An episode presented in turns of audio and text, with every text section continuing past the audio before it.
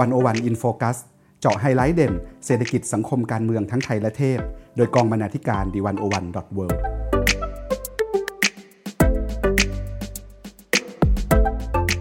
สวัสดีค่ะคุณผู้ฟัง ขอต้อนรับเข้าสู่รายการ 101 in Focus EP ที่ 51 คุณผู้ฟังคะ เมื่อปีที่แล้วค่ะ หรือปี 2562 ทางวันโอวันร่วมกับสำนักงานกองทุนสนับสนุนการสร้างเสริมสุขภาพ หรือสสส ได้ทำการสื่อสารความรู้เรื่อง Happy Family Happy Workplace ค่ะ ซึ่งโจทย์สำคัญนั้นว่าด้วย Work Life Balance ของคนรุ่นใหม่ที่กำลังจะสร้างครอบครัว วันโอวันได้ขยายประเด็นไปไกลกว่าปัญหาแบบปัจเจกชนค่ะ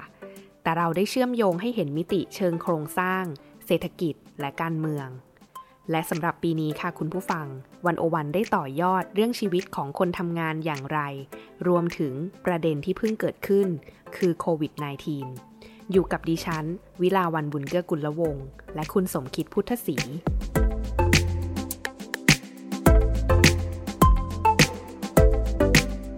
สวัสดีค่ะคุณสมคิด สวัสดีครับ คุณวิลาวันและก็ท่านผู้ฟังครับ ค่ะ อยากจะให้คุณสมคิดนะคะ ช่วยเล่าถึงการต่อยอดโปรเจกต์ในครั้งนี้ค่ะ เรื่อง Workplace กับคนทำงาน ให้พวกเราได้ฟังกันคร่าวๆ สักนิดนึงค่ะว่า รอบนี้วันโอวันตีโจทย์ Workplace อย่างไรบ้าง แล้วโควิด -19 ที่เพิ่งเกิดขึ้นนี้ทำให้โจทย์ของวันโอวันเปลี่ยนแปลงไปหรือว่ายังไงบ้างค่ะ ครับผมก็อย่างที่คุณวิลาวันได้เล่าให้ฟังไปเมื่อสักครู่นะครับว่าเมื่อปีที่แล้วเนี่ยเราตีโจทย์ผ่านเรื่อง work life balance นะครับ แล้วก็เรามองว่าที่ทำงานเนี่ยควรจะปรับตัวอย่างไรเพื่อตอบโจทย์คนทำงานรุ่นใหม่มากขึ้นนะครับ แต่สำหรับสปอตไลท์ชุด I Love My Job คนรักงานและที่ทำงานในอนาคตเนี่ยเราพยายามขยายโจทย์ให้กว้างขึ้นครับ โดยพยายามมองจากฝั่งคนทำงาน มองถึงภาครัฐด้วยนะครับว่าจะทำยังไงที่ พวกเราทุกคนเนี่ยซึ่งเป็นคนทำงานกันหมดเนี่ยจะมีชีวิตในการทำงานที่ดีขึ้นนะครับ ซึ่งงานสื่อที่เผยแพร่ในสปอตไลท์ชุดนี้นะครับ ก็มีตั้งแต่เรื่องใหญ่มากๆครับ เป็นบททดลองเสนอความคิด เช่นเรื่องโมเดลเศรษฐกิจใหม่นะครับ แล้วก็พูดถึงบทบาทของภาครัฐในวิกฤตโควิดนะครับ ว่าภาครัฐควรมีบทบาทยังไงนะครับ การปรับตัวของผู้ผู้ประกอบการที่สู้โควิดนะครับ ราะว่าทุกคนได้รับผลกระทบกันหมด ก็มีผู้ประกอบการหลายคนนะครับที่พยายามปรับตัวแล้วก็สู้โควิด โดยที่การปรับตัวนี้ก็คือพยายามคิดถึงคนทำงานไปพร้อม ๆ กันนะครับ นอกจากนี้ก็ยังมีโจทย์ที่ถ้าสมมติว่าไม่มีโควิดเนี่ยยังไงทั้งผู้ประกอบการทั้งแรงงานแล้วก็ภาครัฐเนี่ยต้องเจอนะครับเป็นปัญหาเชิงโครงสร้างใหญ่นะครับไม่ว่าจะเป็นการเปลี่ยนแปลงเทคโนโลยี การเปลี่ยนแปลงโครงสร้างประชากร หรือการเปลี่ยนแปลงพฤติกรรมของผู้คนนะครับ รวมไปถึงนะครับ ซึ่งเป็นงานที่เราอยากให้คุณผู้ฟังนะครับ ลองไปเปิดดูนะครับ คือเราไปสำรวจจักรวาลของคนทำงานนะครับ คือเวลาพูดถึงคนทำงาน เราก็มักพูดถึงคนที่เเป็นมนุษย์ออฟฟิศนะครับ ซึ่งก็เป็นจริงๆ แล้วเป็นคนส่วนน้อยของสังคมนะครับ คนส่วนใหญ่ของสังคมเนี่ยมีที่ทำงานนะครับ ที่ไม่ได้อยู่ในออฟฟิศ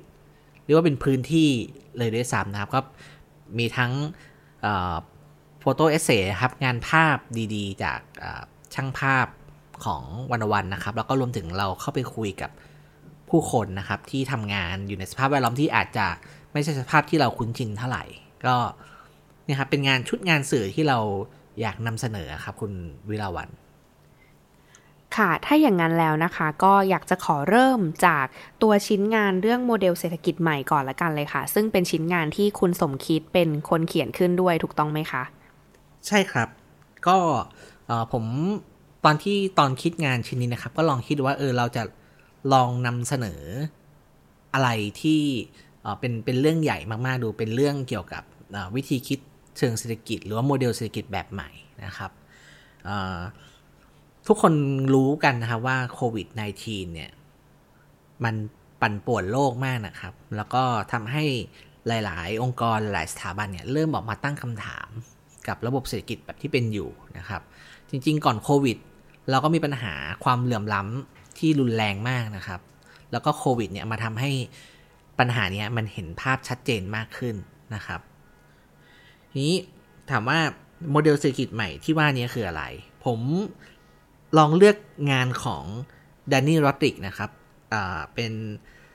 ศาสตราจารย์ด้านเศรษฐศาสตร์ แห่งมหาวิทยาลัยฮาร์วาร์ดนะครับ ซึ่งเป็นนักศาสตร์นักเศรษฐศาสตร์คนดังนะครับ แล้วก็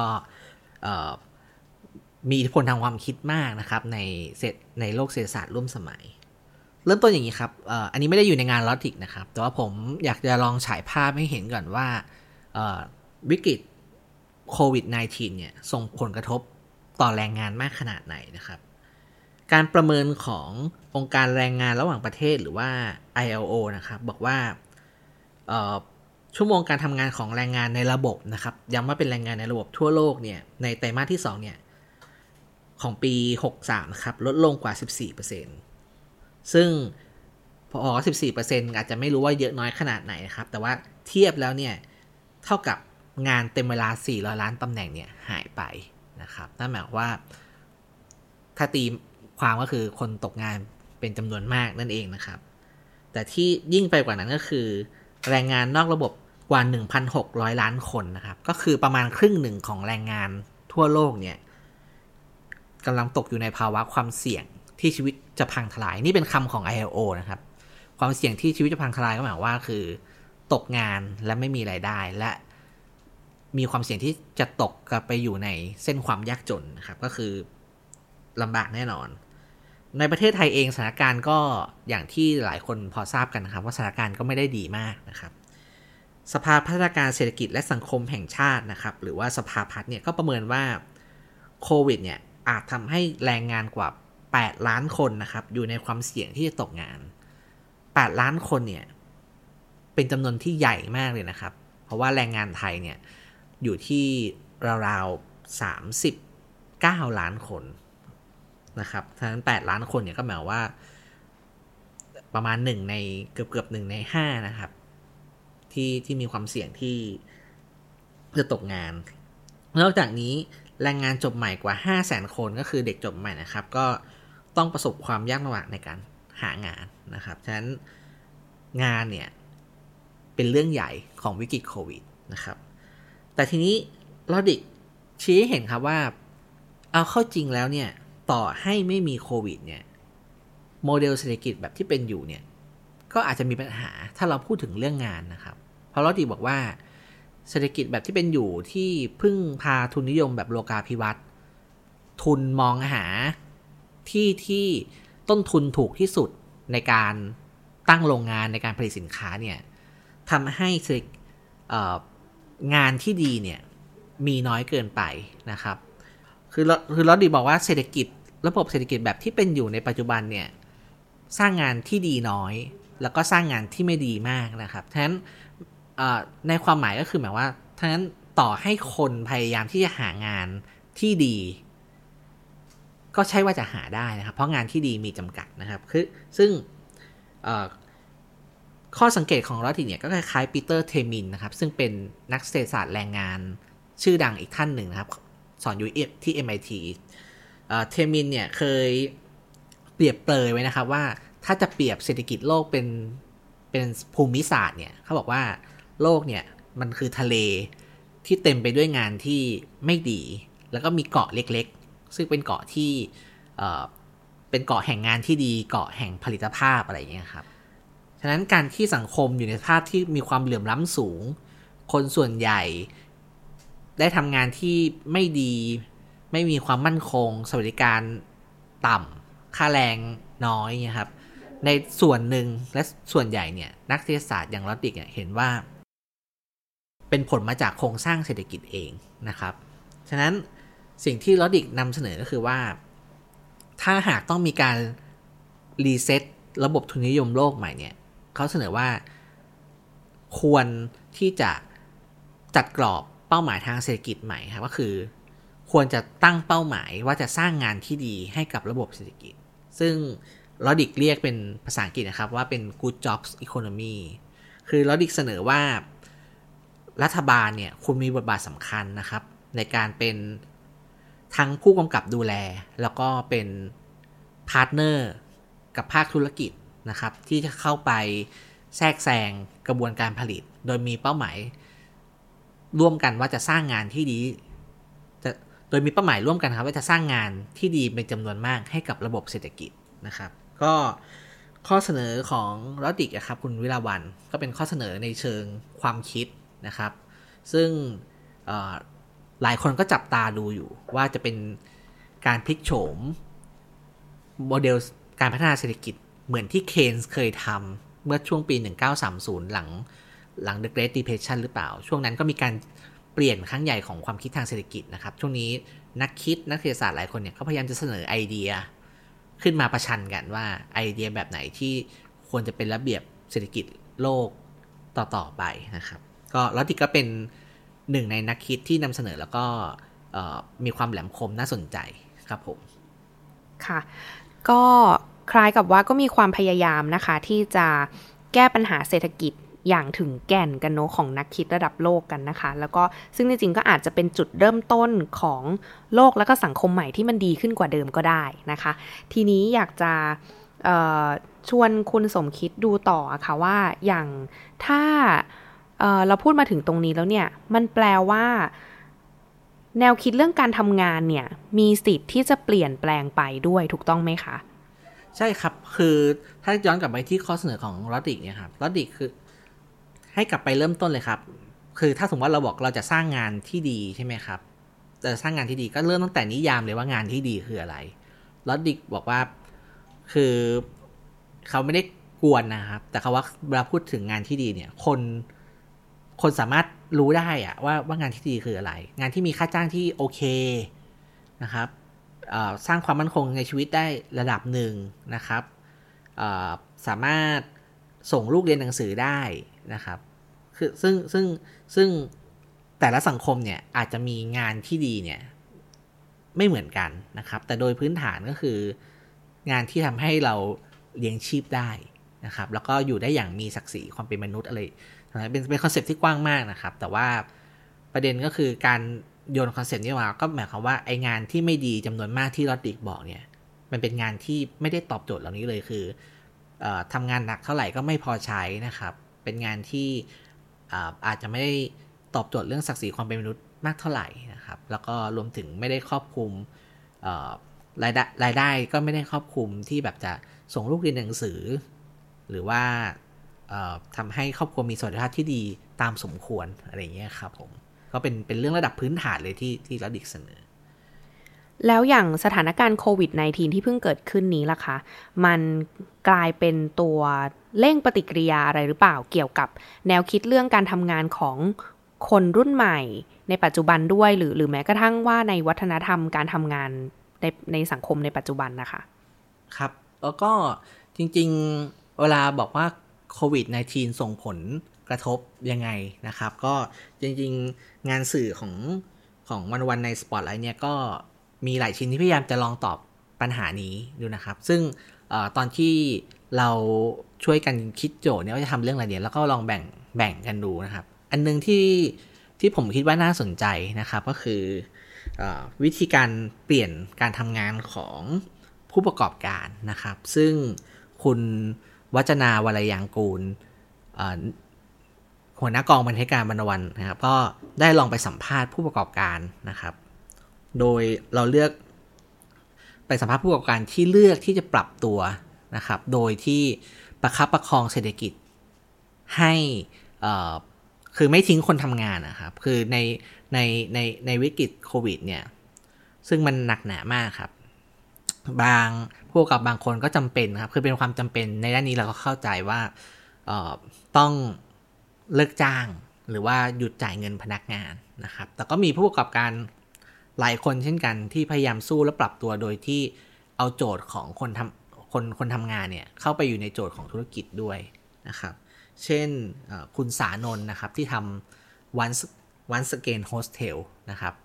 ซึ่งทุกคนก็รู้กันดีนะครับ ข่าวบอกกันตลอดว่าธุรกิจโรงแรมเนี่ยเป็นธุรกิจธุรกิจโรงแรมและการท่องเที่ยวเป็นธุรกิจที่รับผลกระทบค่อนข้างเยอะนะครับโฮสเทลก็เป็นหนึ่งใน ในธุรกิจที่ได้รับผลกระทบเช่นกันนะครับ โดยเฉพาะธุรกิจของคุณสานนที่มีลูกค้าหลักเป็นลูกค้าต่างชาตินะคุณสานนก็ปรับนะครับปรับมาทำมาทำครัวมาทำ Delivery สำหรับชุมชนนะครับ ก็คือพยายามคิดโจทย์ครับว่าทำยังไงให้ธุรกิจเนี่ยยังสามารถประคองตัวเองไปได้ แล้วก็ยังสามารถสร้างงานให้กับคนทำงานได้อยู่ครับผม แล้วสำหรับคนทำงาน ออฟฟิศบ้างล่ะคะเมื่อกี้เราคุยกันถึงในมุมของผู้ประกอบการเนาะทีนี้ในในลักษณะของมนุษย์เงินเดือนมนุษย์ออฟฟิศที่เราพูดถึงกันนะคะ ไม่แน่ใจว่ามันมันมีแนวคิดอะไรที่เปลี่ยนแปลงไปไหม หรือตัวเจ้านาย ตัวหัวหน้างานตัวผู้ประกอบการเองเนี่ยเขาเอ่อต้องปรับตัวยังไงบ้าง ในในอย่างตัวที่เป็นตัวผลักดันที่ที่ดีที่สุดในตอนนี้ก็คือตัวโควิด -19 อย่างเงี้ยค่ะ ชิ้นงานหนึ่งที่เราทำนะครับ ก็คือรายการ one o one one on one นะครับในซึ่งเป็นรายการสนทนาขนาดยาวนะครับ ในในเทปเนี้ยคุณปานิชโพสีวังชัยกองบรรณาธิการอีกคนหนึ่งของวันวันเนี่ยก็คุยกับพี่โจธนาเทียนอัจฉริยะนะครับ ซึ่งเป็นผู้บริหารธนาคารไทยพาณิชย์นะครับ แล้วก็เป็นผู้อำนวยการสถาบันพัฒนาความคิดสร้างสรรค์เชิงธุรกิจ ABC ครับหรือหลักสูตร ABC คือพี่โจเนี่ยในวงการเนี่ยรู้กันอยู่แล้วว่าเป็นเป็นนักบริหารที่เก่งมาก ๆ คนหนึ่งนะครับ วันนั้นคุณปณิตชวนพี่โจมาคุย ก็มีหลายประเด็นที่น่าสนใจรวมถึงประเด็นที่คุณวิรวันถามมาด้วยนะครับ คือพี่โจบอกว่าโควิดเนี่ยอย่างแรกที่ทำให้เห็นเลยคือว่าหัวใจการทำงานมันเปลี่ยนไปนะครับ ก็คือเรื่องที่เปลี่ยนชัดแล้วผมคิดว่าหลาย ๆ คนก็ อยู่ในโหมด หรือว่าอยู่ในภาวะนี้เช่นกันนะครับก็คือการเปลี่ยนแปลงชั่วโมงการทำงานนะครับ work from home จริงๆ ไม่ใช่แค่ work from home นะครับ พี่โจบอกว่าเป็น work from anywhere นะครับ ก็คือจริงๆ แล้วโควิดเนี่ยมันทำให้เราต้องเปลี่ยนความคิดถึงกับวิธีการทำงานแล้วก็ที่ทำงานนะครับ ซึ่งการเปลี่ยนที่ทำงาน การเปลี่ยนชั่วโมงการทำงานเนี่ย มันมีทั้งข้อดีแล้วก็ ข้อเสียนะครับ ข้อดีก็คือก็เห็นก็เห็นชัดนะครับ ความยืดหยุ่นต่างๆ ที่เกิดขึ้น พี่โจเล่าให้ฟังน่าสนใจมากครับว่า พอเปลี่ยนไปทำงานแบบ work from anywhere เนี่ยสิ่งที่หายไปก็คือการประชุมนะครับประชุมน้อยลง คุยกับลูกค้ามากขึ้น กลายเป็นว่าก็ได้โซลูชันใหม่ๆ ได้ productivity เพิ่มขึ้นนะครับ เพราะว่าเปลี่ยนวิธีการทำงาน แต่ปัญหา สำคัญเลยนะครับ ก็คือว่าการ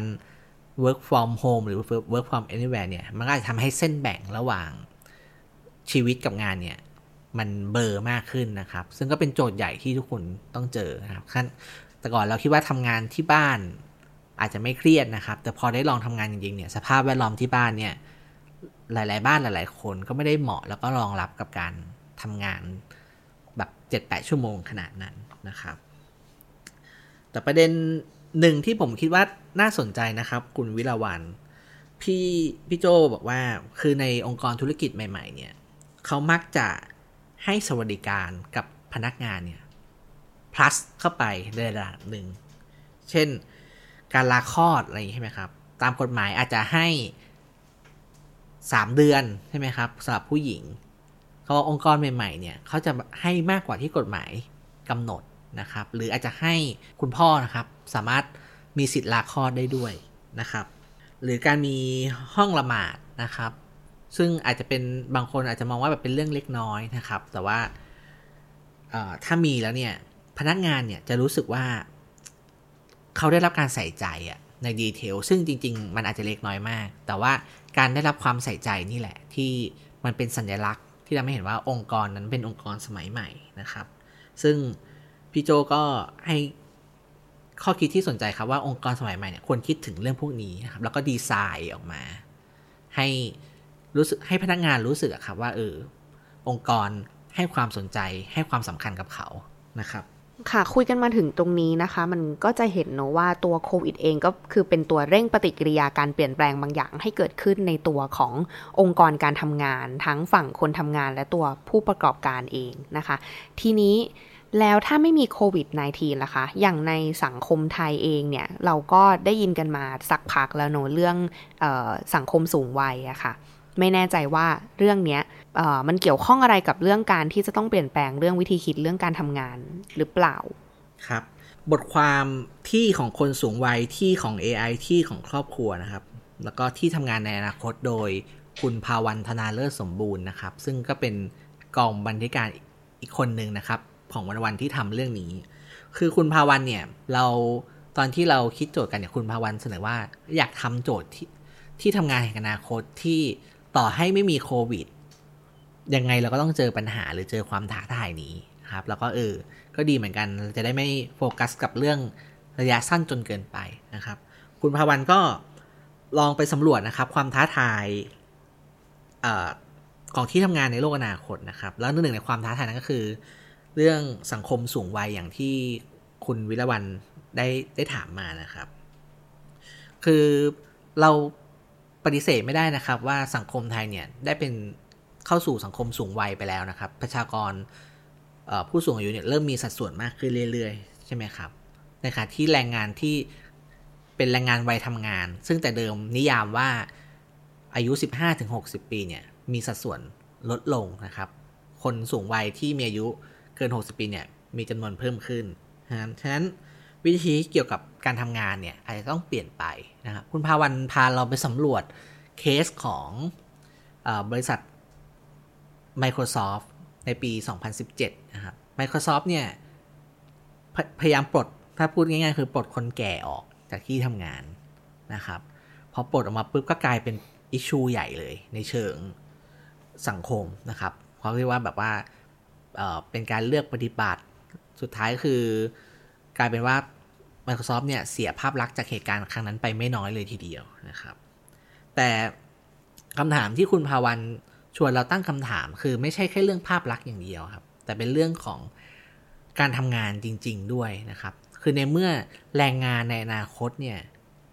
จะลดลงนะครับ ผู้สูงวัยเนี่ยเพิ่มขึ้น หรือว่าจริง ๆ แล้วที่ทำงานในอนาคตเนี่ยจะต้องมีการปรับเพื่อรองรับ การทำงานของผู้สูงวัยมากขึ้นด้วยนะครับ เพราะว่าถ้าเราคิดจะตัดผู้สูงวัยออกจากระบบการทำงานเลยเนี่ย ก็จะเป็นโจทย์โจทย์ใหญ่แล้วก็ยากเหมือนกันนะครับฉะนั้นนักคิดหรือว่านักบริหารหลายคนก็เลยเสนอความคิดว่า หรือว่าจริง ๆ เราควรจะขายขยายอายุการทำงานนะครับจาก 60 เป็น 65 หรือเป็นบางที่เป็น 70 ด้วยซ้ำนะครับ เพราะคนก็อายุยืนขึ้นด้วย ส่วนหนึ่งนะครับ ฉะนั้นถ้าในอนาคตผู้สูงวัยเนี่ย จะมีพื้นที่ในที่ทำงานมากขึ้นนะครับ การออกแบบสถานที่ทำงาน ก็คงต้องเปลี่ยนไปด้วยนะครับ แล้วประเด็นเรื่อง AI ล่ะคะ ซึ่งมันเคยมีพอยต์มาในคือ เคยมีอิชูขึ้นมาในสังคมเหมือนกัน อาจจะกระทบในบางธุรกิจหรือบางหน้าที่การงานหรือเปล่า ทีนี้ไม่แน่ใจว่างานของคุณภาวันได้พูดถึงเรื่องนี้ไว้ว่ายังไงบ้างคะครับเอ่อ AI ก็เป็นเทคโนโลยีแบบหนึ่งนะครับ ที่คนก็เชื่อกันว่าจะเข้ามายกระดับการทำงานนะครับ ซึ่งก็เป็นธรรมดาที่เทคโนโลยีก็มีข้อข้อดีและก็ข้อข้อเสียนะครับ ซึ่งข้อดีเนี่ยคงไม่ต้อง พูดถึงกันนะครับ เพราะว่าเเรื่องผลิตภาพการผลิตเรื่องนวัตกรรมใหม่ ๆ เนี่ย คือมาแน่ ๆ นะครับ แต่ว่าข้อเสียเนี่ยคุณพวันใช้การเปรียบเปรยที่น่าสนใจครับ ว่าจริง ๆ แล้ว AI เนี่ยจะมาเป็นผู้ช่วยที่ทำให้เราทำงานดีขึ้น หรือว่าจริง ๆ แล้วมันจะมาเป็นเจ้านายคนใหม่ คือเจ้านายคนใหม่ก็หมายว่า มันมาตรวจสอบตรวจตาการทำงานของเรานะครับ คือมีเคสในต่างประเทศนะครับที่ บางบริษัทเนี่ยใช้เทคโนโลยี AI เนี่ยเข้ามาตรวจสอบการทำงานของพนักงานอย่างเข้มข้นนะครับ เช่นเอาเครื่องตรวจวัดไปจับเลยว่านั่งทำงานกี่ชั่วโมง เข้าห้องน้ำนานขนาดไหนนะครับทำงานมีประสิทธิภาพจริงหรือเปล่า และถ้าใครที่เก็บข้อมูลดูแล้วทำงานไม่มีประสิทธิภาพไอ้คำว่าทำงานไม่มีประสิทธิภาพเนี่ยคือการตีความของ AI นะครับ แล้ว AI เนี่ยตัดสินว่าคนนั้นเนี่ยทำงานไม่มีประสิทธิภาพ AI ก็อาจจะมีคำสั่งลงโทษพนักงานคนนั้น โดยที่ไม่ผ่านคนเลยนะครับ ในแง่นี้ก็เป็นความท้าทายนะครับว่า AI เนี่ยถ้าเข้ามาควบคุมชีวิตการทำงานของมนุษย์มาก ๆ เนี่ยเราจะอยู่ยังไง และจะอยู่ได้ไหม และถึงที่สุดแล้วเราควรจะอยู่แบบไหนนะครับ ที่ทำให้ชีวิตแล้วก็งานเนี่ยมันมีสมดุลได้จริงนะครับ ก็เป็นความท้าทายใหญ่มาก ๆ อันหนึ่งนะครับที่เราต้องคิด เพราะยังไงเราคงต้องเจอแน่ ๆ ค่ะพูดมาถึงตรงนี้แล้วนะคะ จะไม่พูดถึงเรื่องครอบครัวก็คงจะไม่ได้ ซึ่งไม่แน่ใจว่าในในมุมมองเนี้ยค่ะเออเขาได้มีการพูดถึงลักษณะการ supportใน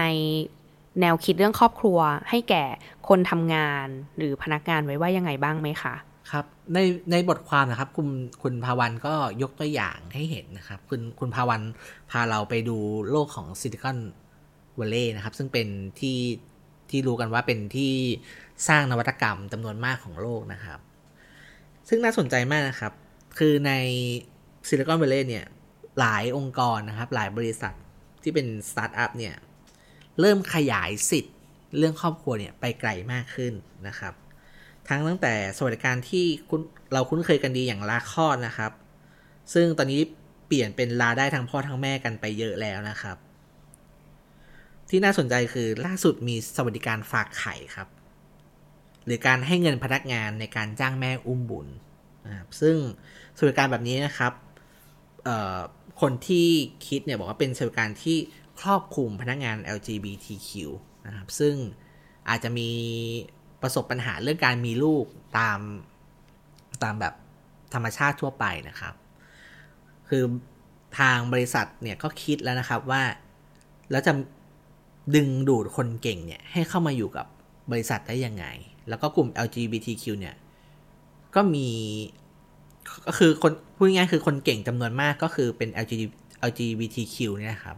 งนั้นสวัสดิการตรงนี้ก็ใช้มาเพื่อดึงดึงดูดคนเก่งๆแล้วเนี่ย ให้มาอยู่ในที่ทำงานนะครับ แล้วที่อันนี้น่าสนใจอันนี้ผมก็เคยอ่านเจอนะครับที่ต่างเพิ่มเสริมคุณภาวันนะครับ ก็คือว่าการที่บริษัทใหญ่ ๆ ในซิลิคอนวัลเลย์เนี่ย ให้สวัสดิการเหล่านี้กับพนักงานนะครับ ก็ส่งผลให้บริษัทที่ทำเทคโนโลยีที่ทำนวัตกรรมเรื่องการฝากไข่การอุ้มบุญเนี่ย ก็ไปเปิดกันเต็มไปหมดเลยในซิลิคอนวัลเลย์เพราะลูกค้าเขาอยู่ที่นั่นนะครับ ซึ่งก็ก็น่าสนใจเหมือนกันว่าในอนาคตเนี่ยสวัสดิการแบบนี้จะขยายไปยังบริษัทอื่น ๆ หรือเปล่านะครับ เพราะว่านวัตกรรมนโยบายหลาย ๆ อย่างของ Silicon Valley เนี่ยก็เป็นต้นแบบที่นักบริหารหรือคนทำงาน HR ส่วนใหญ่เนี่ยเชื่อว่าเป็นแบบต้นแบบที่ดีนะครับ ที่จูงใจพนักงานได้ คุยกันมาถึงตรงนี้แล้วนะคะ ก็คือเราได้มองในเชิงของเรื่องโมเดลเศรษฐกิจใหม่ ดูเรื่องแนวคิดวิธีการทำงานที่มีความ flexible มากขึ้น หรืออสถานที่ทำงานในรูปแบบใหม่ออฟฟิศแบบใหม่ออฟฟิศในอนาคต ที่เหมาะสมกับทั้งคนทำงานและสังคมสูงวัยหรือการเข้ามาอยู่ด้วยกันกับ AI นะคะ ทีนี้ค่ะ เวลาเราคุยกันเรื่องการทำงาน เรื่องมนุษย์ออฟฟิศมนุษย์เงินเดือนเนี่ย เรามักจะมีภาพจำเกี่ยวกับลักษณะคนทำงานอยู่แค่บางประเภทเท่านั้นเนาะทีนี้ก็เลยอยากจะให้คุณสมคิดลองขยายให้ฟังหน่อยอะค่ะว่าในโปรเจกต์ I Love My Job ที่วันโอวันได้ทำร่วมกับสสสเนี่ย เราได้ พยายามที่จะสื่อสารภาพเกี่ยวกับคนทำงานไปทางไหนบ้าง หรือมีชิ้นงานไหนที่อยากจะชวนให้คุณผู้ฟังได้ลองเข้าไปติดตามกันค่ะ ครับก็จริง ๆ มีงานเด่นๆนะครับ ที่อยากชวนคุณผู้ฟังลองเข้าไปเปิดดูนะครับสองชิ้นนะครับชิ้นแรกครับเป็นโฟโต้เอเซนะครับชื่อว่าจักรวาลคนทำงานนะครับ โดยของ ช่างภาพประจำวันวันนะครับ คุณเมธิชัยเตียวนานะครับ ซึ่งภาพสวยมากครับ อยากชวนให้ให้ให้ไปลองดูกัน แต่ว่าประประเด็นคือครับ คือคุณเมธิชัยเนี่ยพาเราไปสำรวจจักรวาลของคนทำงาน จักรวาลในที่นี้คือว่าที่ที่คนทำงานอยู่กันนะครับ คือไม่ใช่แค่ในออฟฟิศซึ่งได้พูดไปแล้วนะครับแต่ว่าถ้าเราไปดูรูปภาพของคุณเมธิชัย ซึ่งสัมภาษณ์คนมาด้วยเขาจะเห็นเลยว่า พื้นที่ที่คนทำงานจริง ๆ หรือเราควรเรียกว่าเป็น work จาก workplace ถู workspace นะครับ พื้นที่ทำงานเนี่ย มันขยายไปได้มากเลยนะครับ บนหลังรถตุกๆสำหรับคนขับตุกๆนะครับ พื้นที่เมืองสำหรับคนที่ทำหาบเล่แผงลอยนะครับ หรือตู้ยามนะครับสำหรับคนที่ทำอาชีพรปภครับห้องทำงานของแม่บ้าน นะห้องพักของแม่บ้านนะครับ ซึ่งโดยมากถ้าเราไป เช่นถ้าเราไปห้างหรือว่าไปอาคารออฟฟิศต่างๆเนี่ยเราก็จะเห็นแม่บ้านนะครับ แต่เราไม่เคยรู้ว่าจริง ๆ แล้วเนี่ยเขาพักกันที่ไหนเขาอยู่กันยังไงนะครับ ซึ่งภาพเราภาพของคุณเพนิชัยเนี่ยก็พาเราไปรู้จักจักรวาลของคนทำงานในแบบที่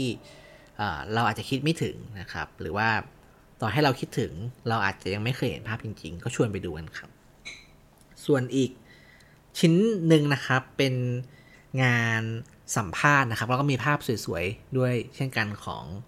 คุณทิติมีแต้มนะครับ ซึ่งเป็นบรรณาธิการของวันโอวันนะครับ คุณทิติพาไปสำรวจโลกของคนทำงานที่เป็นเป็นนักดนตรีกลางคืนนะครับ ซึ่งผมคิดว่าบทสัมภาษณ์ก็น่าสนใจมากเลยครับ คุณวิลาวัน เพราะว่านักดนตรีกลางคืนเนี่ยคือเราเราจริงๆเราก็คุ้นชิน กับคนกลุ่มนี้พอสมควรนะครับ แต่เราก็ไม่ค่อยรู้ว่าเงื่อนไขหรือชีวิตในการทำงานเขาเขาเป็นอย่างไรนะครับ ก็เรามาเราก็เห็นความไม่มั่นคงของชีวิตคนทำงานที่เป็นนักดนตรีตอนกลางคืนนะครับ แล้วก็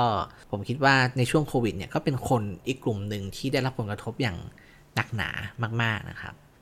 คุณทิติพาเราไปรู้จักกับชีวิตของแม่บ้านนะครับ แม่บ้านที่รับงานผ่านแอปพลิเคชันนะครับ ซึ่งออ ตอนที่ผมอ่านเนี่ย ผมก็รู้สึกว่าเออจริง ๆ คนคนคนที่เราที่คนที่หลายคนมองว่าเป็นแรงงานไร้ทักษะไม่ปรับตัวเนี่ยคือการที่เขามาอยู่บนแพลตฟอร์ม มาอยู่บนแอปพลิเคชันเนี่ยมันก็สะท้อนไหมครับว่า จริง ๆ แล้วเขาก็ปรับตัวนะครับ หางานแบบใหม่ ๆ มีวิธีการหางานแบบใหม่ เพียงแต่ว่า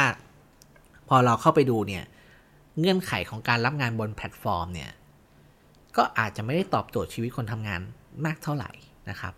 ด้วยเรื่องอำนาจต่อรอง เรื่องสวัสดิการต่างๆ ที่แพลตฟอร์มเองก็ไม่ได้รองรับนะครับ ซึ่งผมฟังแล้วเออผมก็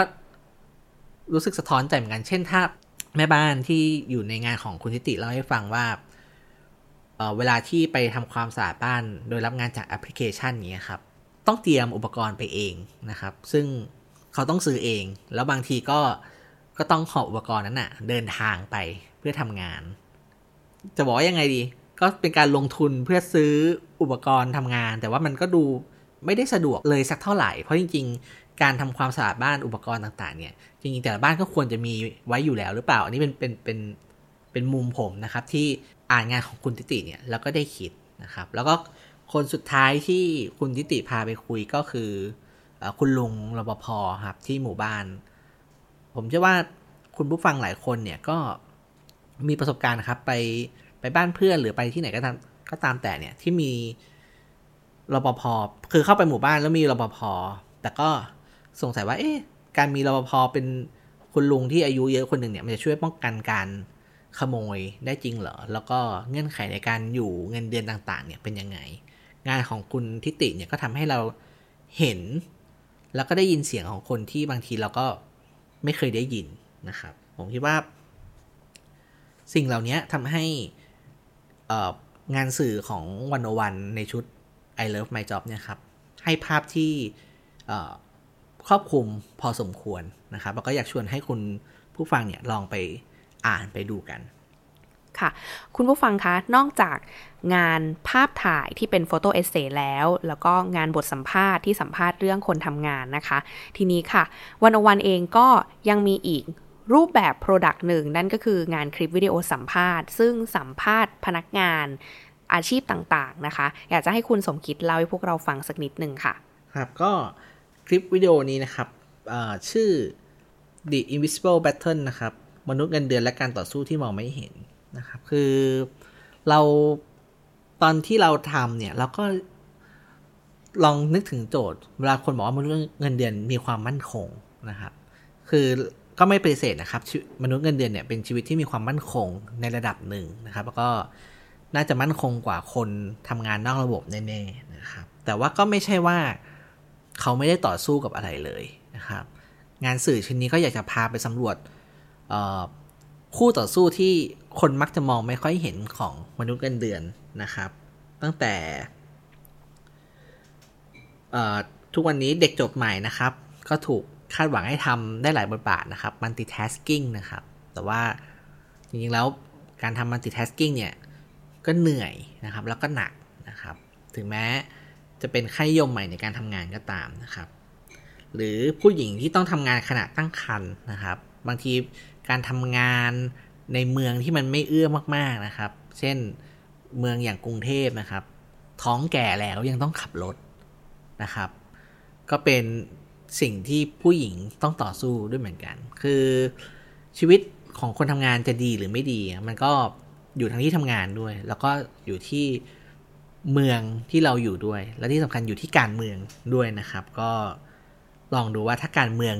ดีเนี่ยชีวิตเราเนี่ยน่าจะดีกันขึ้นได้จริงนะครับ คุณวิลาวัน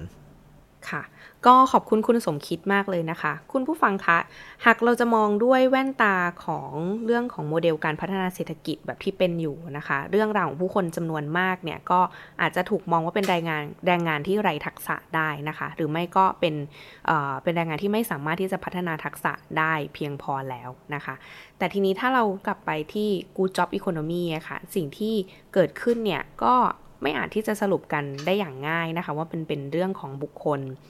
เสียงของคนทำงานจำนวนมากเนี่ยก็ได้ทิ้งโจทย์ที่ใหญ่แล้วก็แหลมคมไว้ให้พวกเราได้คบคิดกันต่อนะคะ ว่า อนาคตการทำงานควรจะมีหน้าตาแบบไหนที่จะอบอุ้มคนเหล่านี้ไม่ให้เป็นคนที่ล่วงหล่นไปตามระบบอีกต่อไปนะคะ ก็สำหรับคุณผู้ฟังที่สนใจงาน Spotlight I Love My Job ครั้งนี้นะคะ ก็สามารถติดตามได้ที่